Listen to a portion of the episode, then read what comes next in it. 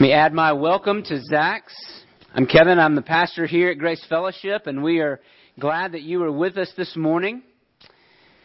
We've been making our way through the Old Testament book of Exodus, and right now we are in that part of Exodus which is known as the Ten Commandments. So even uh, if you're if you don't have a background in church, you might be familiar with that phrase, the Ten Commandments. Um, it's a it's ten laws, ten words actually. That uh, is what the is what Exodus itself calls it. Uh, and these ten words, these ten commandments, form the basis for Israel. That's God's people for their life with God. Okay, for their relationship with the Lord and with each other. These ten commandments form the basis of that. Um, we've already seen how the first part of the Ten Commandments, commandments one through four, can be summarized under this heading Love the Lord your God with all your heart, soul, mind, and strength. That's commandments 1 through 4. Uh, and what, so it's interesting that the first thing that God tells his people, this rescued people, is how to love him, how to walk with him, right? That he is to have no rivals. There are no other gods, right? That their hearts are to be set on the Lord. And then commandments 5 through 10 can be summarized under this heading love your neighbor. Love your neighbor as yourself. So we have, we have two responsibilities when it comes to this life. The first is to love our God. It's our vertical relationship. And then it's to love our neighbor. Uh, and our neighbor does not just refer to the person who lives next door to us, or to the person, or to our particular group of friends, or even to our tribe, right? Whatever that may be. But the word neighbor refers to everyone, right? Everyone who lives in this part of the story in the, in the community of Israel. Uh, but then when we get into the New Testament, uh, neighbor applies to everyone. So how do we love other people? And that's what the last uh, that's what the last six commandments, commandments five through ten, tell us. We've looked at a few of these. This week, uh, we are going to look at commandment number eight, uh, which is in Exodus 20, verse 15. I had really hoped that I could summarize a lot of these together and just kill multiple birds with one stone. I just don't have it in me. So we're gonna. Uh, there's some important stuff in here that we need to cover. So. Uh, Exodus 20 verse 15. If you uh, if you have a Bible, turn there. If you don't have a Bible, grab one of the hardcover ones that's uh, in the pew rack in front of you or the chair in front of you, uh, and you're welcome to take that one home. We'd love to give that to you. So, Exodus chapter 20, verse 15. I'm actually going to read verse 2 because it gives us an important, uh, the important frame to the other commandments. If you've been here week after week, you know that I've been doing this, right? But it's important to say that God's grace, God's rescue comes before God's law. Right? The, the rules do not make the relationship. The relationship uh, makes the rules, right? The rules come after God has established the relationship with his people, okay? So God's grace comes first, which is what we hear in verse 2. I am the Lord your God who brought you out of the land of Egypt, out of the house of slavery. And then verse 15, you shall not steal. Let's pray together. Lord, we thank you for this, your word. You've given it to us. You've spoken it to us. It's for our benefit and it's for your glory. And so, God, we ask that you would supernaturally now enable us, maybe some of us for the very first time, to really hear it. Would you open our eyes? Would you unstop our ears? Would you soften our hearts that we may hear from you, that we may believe in you, and that we may be transformed? We pray it in Jesus' name. Amen. Uh, so here is the main idea for this week. If your God is a giver, that's a typo. Good job, Kev. If your God is a giver, er, er, uh, then you must no longer be a taker. If your God is a giver, then you must no longer be a taker. And so maybe the question you want to, the first question you want to resolve in your mind that we need to resolve is, am I a taker? Right? Uh, and when you come to this commandment, uh, do not steal, I imagine most of us in the room feel pretty good about ourselves, right? Like, okay, finally, one commandment that I'm keeping, right? I haven't, as far as I know, I've done my best to not steal, any, steal anything. In fact, right? Nobody really likes a thief. Some of us view this as like the lowest form of life as people who steal, right? So we would be almost very proud to say, I am not a thief. And as Lee Corso often says, not so fast, my friend. If you don't know who Lee Corso is, just let that one go. Let me, uh, let me read to you from uh, what's called the Westminster Catechism. The catechisms are simply teaching tools that were used in the church in a previous era. They were just used to help people understand how to apply the Bible. So uh, this one, the Westminster Larger Catechism, comes to us from 1646 in Great Britain.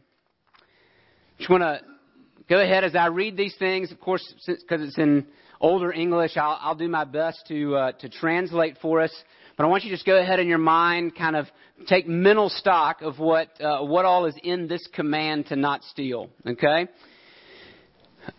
What are the duties required in the eighth commandment?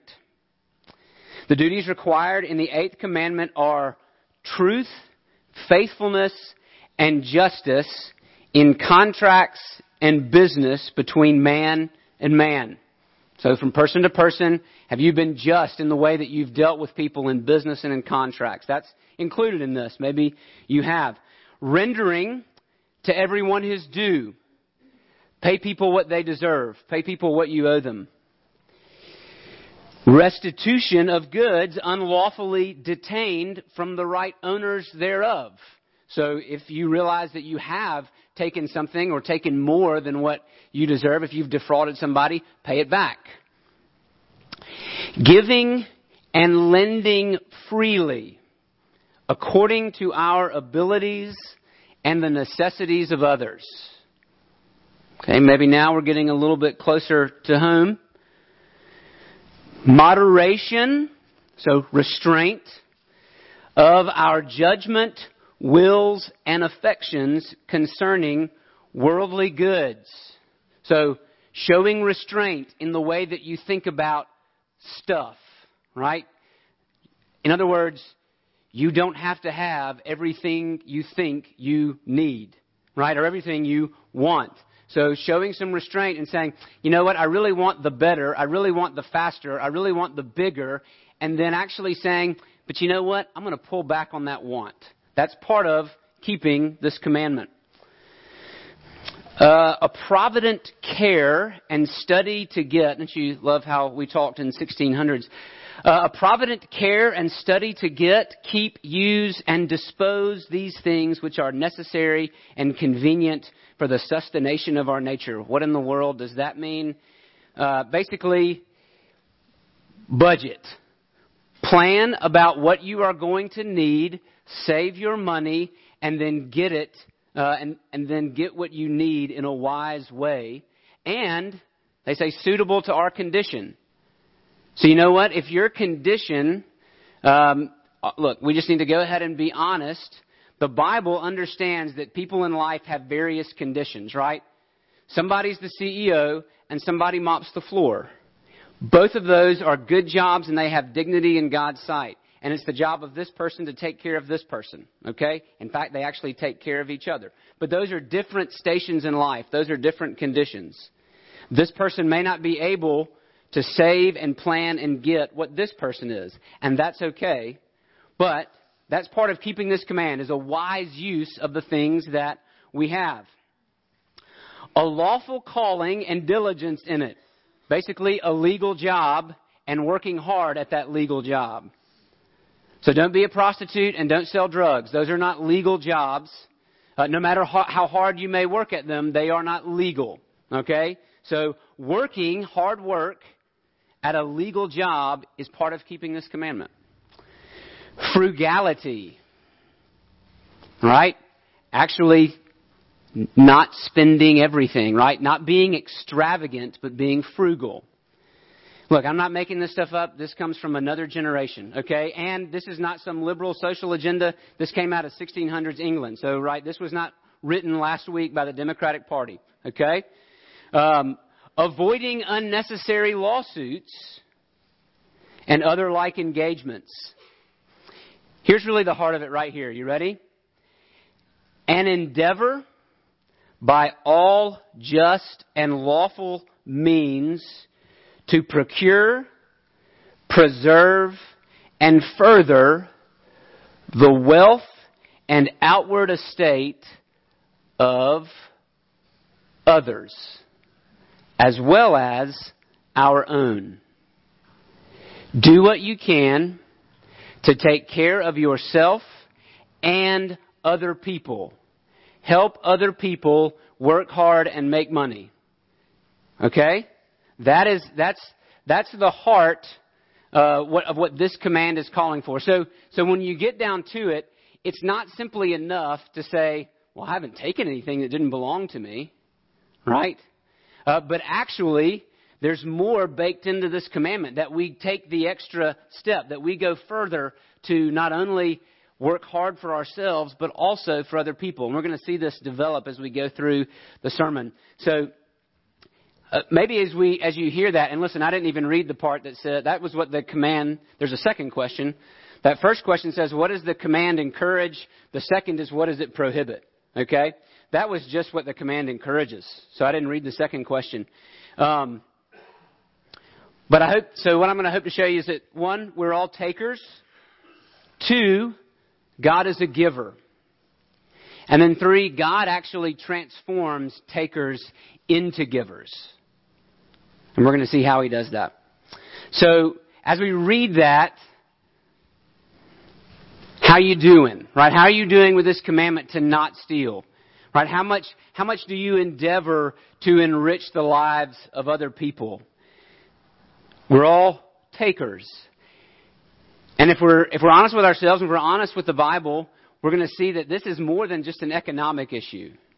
This is actually a heart problem, right? This goes much deeper than economics. I want you to go all the way back with me to the first theft.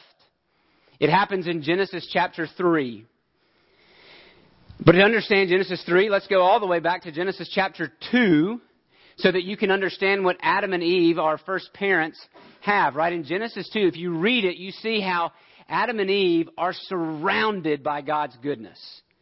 They could not have been placed in a more uh, in, a, in a richer, more productive environment. They're surrounded by trees, and God gives them access to these trees to eat from. They're surrounded by rivers. They're surrounded by precious metals. The whole picture is one of lavish generosity, right? That is the environment that they live in, and they have been given everything to work. But one tree, they have been told that there is one tree in the midst of the garden that they are not to eat from. And so in Genesis chapter 3, this serpent comes along. And he tempts Adam and Eve by saying this God's holding out on you. He doesn't really want what's best for you. I mean, yeah, sure, you can look at all of this out here. It looks like it, but I mean, this one fruit, this one thing, he doesn't want you to eat this because he knows that when you eat of it, you'll be like him. You'll be like him, knowing good and evil. And so God is holding out on you. He is not good. And as you may know, Eve sees the fruit. She sees that it's good. She believes that it will make her wise. And so the, the Bible uses the word, she reaches out her hand and she takes it. And she gives some to her husband and he eats as well. What motivated Adam and Eve to eat the fruit? What was so powerful that they could not keep themselves from taking what did not belong to them? And the answer, the root of the root of the thief's heart is they were greedy. They were greedy ultimately for God's glory. They wanted to be like God. And they became thieves in the process.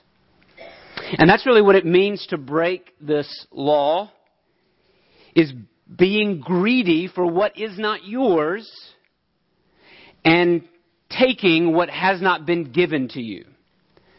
The heart of this law is being greedy for what is not yours, what does not belong to you, And as a result of that greed, taking that which has not been given. Being greedy for what does not belong to you, for what is not yours, and then taking what has not been given. So, you and I are tempted in this way. We are tempted to think that God has something we deserve that He won't give us. That's really what's going on here. And this is where we see this motive at work. Every time you snatch a toy out of your brother's hand, every time you cheat on a test because you're trying to take a score that doesn't belong to you by stealing knowledge that you don't have. That's breaking this command. every time you oversell yourself or your product, every time you overbuy yourself into debt using credit, every time you take advantage of someone else for your benefit, every time you fail to pay the people who work for you. Every time you goof off at work, getting paid to do more than you're actually doing. Every time you steal a person's good name through gossip or slander.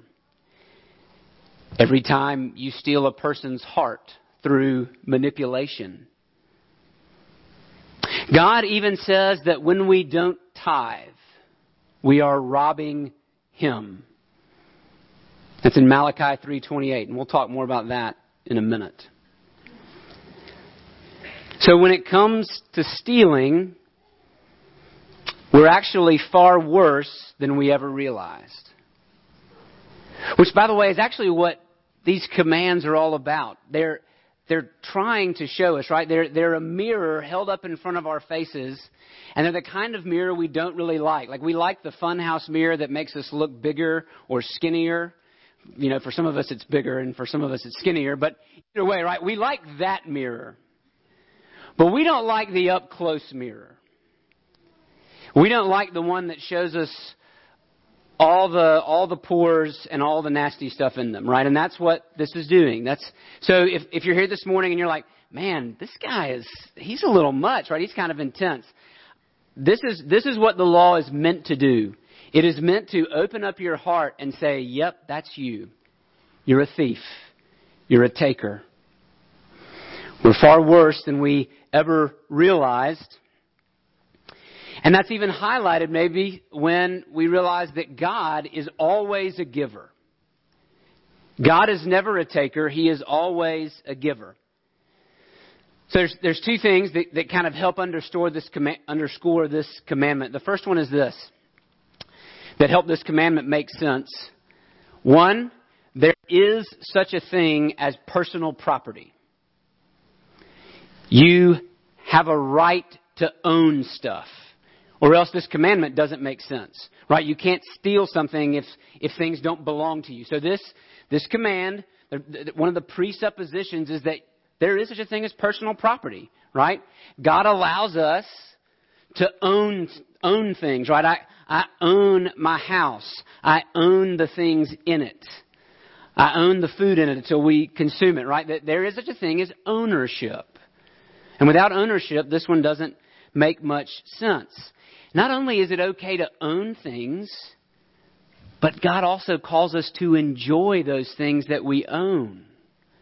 And so not only do we own, but we can enjoy what we own, right? That's part of it. Uh, a good example of this would be Job in the Old Testament. He's a very wealthy man. And he gives, and he's, he's also a righteous man. So, so to be wealthy is not the same as being unrighteous. You can be wealthy and righteous, okay? Sometimes I think we, uh, our, our cultural moment and the narrative that we're, we're hearing right now is that if you have money, you are automatically evil. And that is not the case. That's not true in the Bible, right? We like to demonize people who have money. Okay? That's not what the Bible does. The Bible demonizes greed, which can be a problem for both the wealthy and the poor. Both can be greedy, right? Both suffer from this disease, all right? But uh, to own and to enjoy what you own, that's okay, right? Here's the second thing that underscores this There is such a thing as personal property, one, but behind that, God is the owner of everything. So, yes, I own my house. Technically, Regions owns my house, I think, but we're working on that, right? Uh, I own my house, but I only own it for a time. Right? I haven't always owned the house that I live in. Somebody else has owned it before me.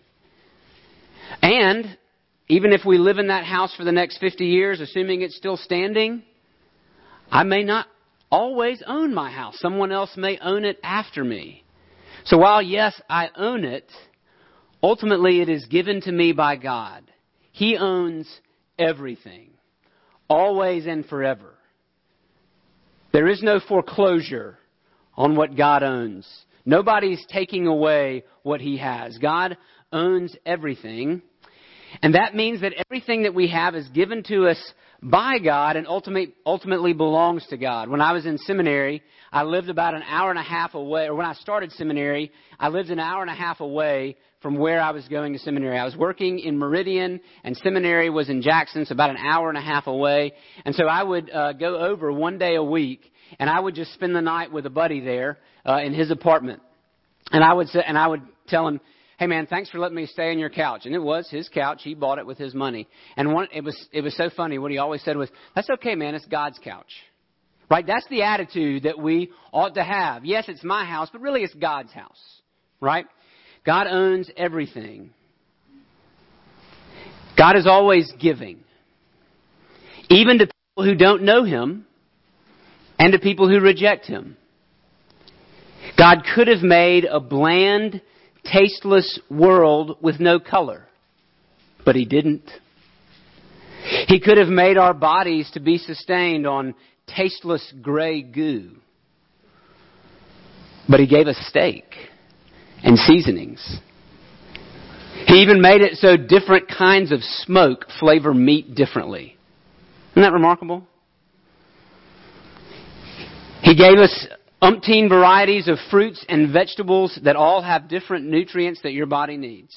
And they all taste good, depending on how you cook them. And yes, to my low carb friends, he even gave us bread. Good, yummy bread. He could have given us a world with no beaches, no mountains, no forest, no Grand Canyons, but he didn't. He gave us a world to explore and marvel at. He gives us the ability to harness the potential of this world so that we can flourish and grow.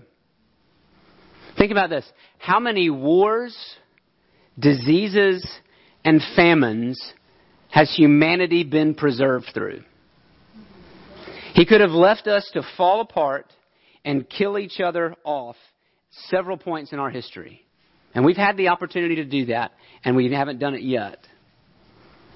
He could have, he could have ended our history after Eden, after Noah, after World War II, but he hasn't. Jesus puts it this way in Matthew 5, 45. He makes his sun to rise on the evil and on the good, and he sends rain on the just and the unjust. We are the recipients of more generosity than we could possibly fathom. There is no truly self made man or woman in the world. All that we have, we have been given. Now, some of us are better at improving what we have been given than others. This too is a gift. Some of us are really good at taking money and making more money. The rest of us just seem to be good at spending the money. Okay? Um, that too is a gift. It is, a, it is God's generosity. And here's the beautiful thing the lavish, liberal generosity of God does not stop at creation. Right? Which brings us to our third point God transforms takers into givers. And here's how he does it. How does, how does Jesus redeem thieves like you and like me? He does it by giving himself. By giving himself away. Paul puts it this way in Galatians Grace to you and peace from God our Father and the Lord Jesus Christ, who gave himself for our sins to deliver us from the present evil age. In Romans chapter 8, what then shall we say to these things? If God is for us, who can be against us? He who did not spare his own son, but gave him up for us all, how will he not also with him graciously give us all things? 2 Corinthians 8, 9. You know the grace of our Lord Jesus Christ, that though he was rich, yet for your sake he became poor, so that you, by his poverty, might become rich. The most stunning proof that God is a large hearted, liberal giver is that he gave his one and only Son into the hands of thieves, into the hands of sinful men who killed him so that those same sinful men and women could be set free. God always gives. How deep the Father's love for us, how vast beyond all measure.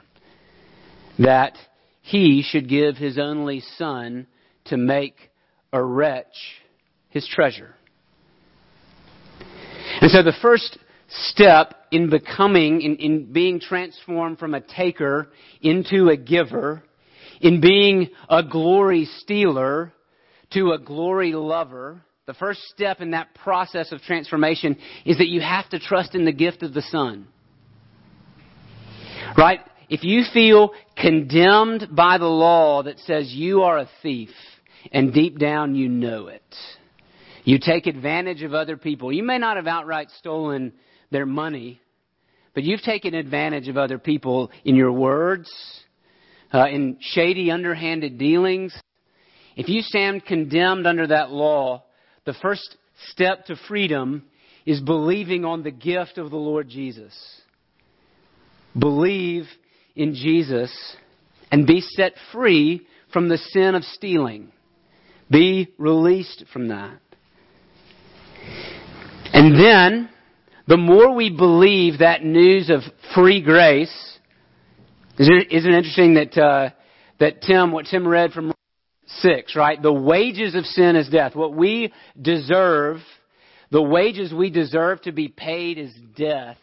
But the free gift of God is life in Jesus. The more we believe that, the more that our stingy, clutching fingers begin to loosen. The more we loosen our grip on our stuff. And the more, uh, the more we become givers instead of takers. God's generosity overwhelms our greed and becomes our generosity. So, how do we apply that, right? Walking forward, if you are in Christ, how do you, how do you apply this commandment? What does it have to do with you right now? One of the ways you can apply this is a generous stewardship of all of life. All right, let me, let me define that word stewardship. Uh, just a quick show of hands. How many of you watched uh, the show Downton Abbey? Fellas, it's okay. You can put your hand up. All right, only the old men are willing to admit that. Um, so, since you didn't watch the show, or at least won't admit you did. Um, here's here's how the here's how the household steward works, right? You have the home owner, you have the owner of the of the estate, and the wealth really belongs to him, right? The steward is the person in charge of the house, right? So the owner has entrusted the steward with his possessions to multiply them, make things better, manage the rest of the house, and make sure things don't break, things run well, etc. That's what a steward does. And so the Bible teaches stewardship of all of life. That if God is the owner, He has entrusted us with certain gifts to use as He sees fit. Right? So, uh, general stewardship of all of life. If you are in Christ, that should change your outlook on material possessions. Right? It should change the way that you see. Here's, here's the issue we have with stuff. This is where greed come, comes from. We love our stuff more than we love the God who gives it to us. Right? Getting and acquiring more is really what becomes our idol. So rather than worship and love God, we love the, we love the things. And nothing breaks the hold of that idol better than giving it away. Nothing breaks the, nothing breaks the hold of materialism on the human heart like learning to give. So, let's talk about tithing and giving, right? I, I read that passage, or I, I, referenced that passage in Malachi. Um, if you're under 50 years of age, so I'm referring to myself and those younger, if you're under 50 years of age, it's highly that you view giving, charitable giving, and particularly church giving, as just kind of an added extra. All right, um, something that something that would be nice to do, but only if there's a little bit left over at the end of the month, right? So we, uh, if you're 50 and younger, statistically speaking, you probably don't give very much. Uh, and when you do, you give out of the leftovers. Okay? Those are, those are just statistics. Maybe it's not true. In this room, you'll need to know that I don't know what you give. Alright? I don't, I know nothing about, um, our financial records and who gives what. Okay? Um, but just statistically speaking, that's probably how you view giving if you're under the age of 50. We give the leftovers. But what the command requires, right, what this, what this calls us to is actually order, ordering our lives so that we give first. And that's true whether uh, you're over 50 and under 50. Right? What this law is calling us to is actually ordering our lives so that giving becomes a priority and not just an afterthought. And now, let's talk about tithing. Uh, some would say, uh, so in Old Testament, they had this thing called the tithe, and it was 10% of your produce. You brought it to the temple. That was all, that was, there was that. There were also the sacrifices. There were also, uh, the temple tax, right? So the, the amount that was being given to, in, in the Old Testament probably exceeded greatly 10%. All right, when you kind of factored everything in. But what is common for people to say, and there's some truth in it, is that, well, we're in the New Testament. So there really isn't a 10% tithe anymore, right? Uh, Jesus doesn't really mention it. Paul doesn't really mention it. The New Testament doesn't talk about a 10% tithe. Now that part is true. But you know what the, the, the New Testament does highlight and showcase? The people in the New Testament, when they become believers in Jesus, have this radical generosity. In Acts chapter 4, when we see this kind of thing called church really getting going, people are taking their personal property, their possessions, and they are selling as others have need. And they're doing it with joy. Right? So, it's not communism. This is the difference between community and biblical community and communism. In biblical community, people give as they see need and they do so joyfully and gladly. It's not perfect. That doesn't always happen. Acts chapter 4 is kind of a, like that, that moment is nece- isn't necessarily repeated. Communism is where the state comes along and says, hey, everything that you belongs to us and trust us, we'll just distribute it as fit. Right? Worked so well. Um, right? Some, look, somebody always ends up with more. The difference between communism and capitalism is that the people who end up with more is the government instead of the entrepreneur. All right? That's so somebody somebody it's going to get distributed. All right, do we just need to go ahead and admit that up front. Like there's never going to be an even distribution of wealth that at least this side of heaven, okay? So the diff- that's the difference between uh, community, biblical community, and communism. That in biblical community, people who have been ransomed and bought by Jesus say, My brother, my sister is in need. Let me sell that piece of property I have over there and make sure that their needs are met. All right, that's what, that's what we see happening in the New Testament. It's this radical generosity filled with joy. 2 Corinthians 8 and 9, you can go home and you can read it this afternoon. It's probably the most in one place about giving in the New Testament. Right? And there Paul says, I don't want you to give under compulsion. I want you to give with joy. So, the tithe may not necessarily be there, but what's, what it's replaced with, the New Testament way of life always deepens and furthers the Old Testament. Right? The Old Testament is just a shadow of what's to come in the New Testament. So, I don't know. You may have been better off under the Old Testament. Actually, that, that's, that can never be true. But, right, what, what we see in the New Testament is not no longer a tithe, now we see radical generosity. But if you're new to giving, or you are inconsistent in giving, if this has been a hard discipline for you, then the tithe is a good place to start. That 10%, and obviously for most of us, except for a, a small handful, that it's not going to be produce, okay? In fact, we would really ask that you not bring your produce to the church office. There's just not much we can do with that, right? Um, we really just take money gifts, okay? Sorry. Um, but it, so if you're new to giving, uh, or not giving, or inconsistent in giving, and you're like, okay, where do I start? Start with 10%. Start there.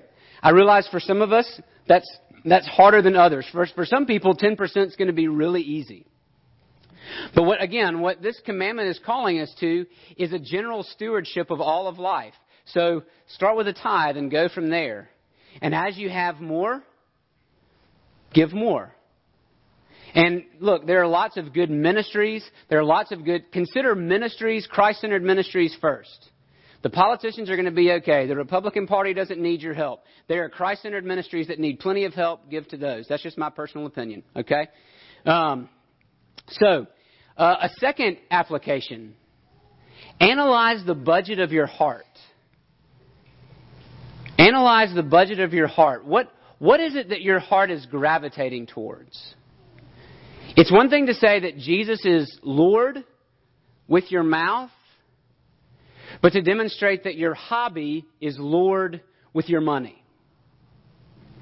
And I'm just telling you, that's, that is an inconsistent life, and this commandment calls you to more, right? This commandment calls you to reevaluate. Are you giving? Are you giving more to the Lord or to your hobby? You need to evaluate that. You need to look at that. Paul's words in Ephesians 4:28 capture it best. He says this: let the thief no longer steal. So this is in the redeemed community, people who have been transformed by Jesus. Let the thief no longer steal, but rather let him work. Now, for most of us, the ideal stops right there. Right? Yeah, the thief should no longer steal, he should work instead. And we put a period on the sentence and we stop right there. But I want you to notice something. Paul doesn't stop there. Let the thief no longer steal, but rather let him work, doing honest work with his own hands, so that he may have something to share with anyone in need. The New Testament ideal generous stewardship of life. I need to work and help my own family. I need to provide for my family. That is good and right. And it's good that, I, look, what I said about hobbies, you can have a hobby. You should have a hobby. Some of you need hobbies, right? Um, I need more of a hobby, okay? Um, ought to enjoy your hobby. But you need to analyze your heart and figure out is my hobby more important to me than the Lord Jesus? And not just with my mouth, but with my checkbook. Is my hobby more important to me than the Lord Jesus?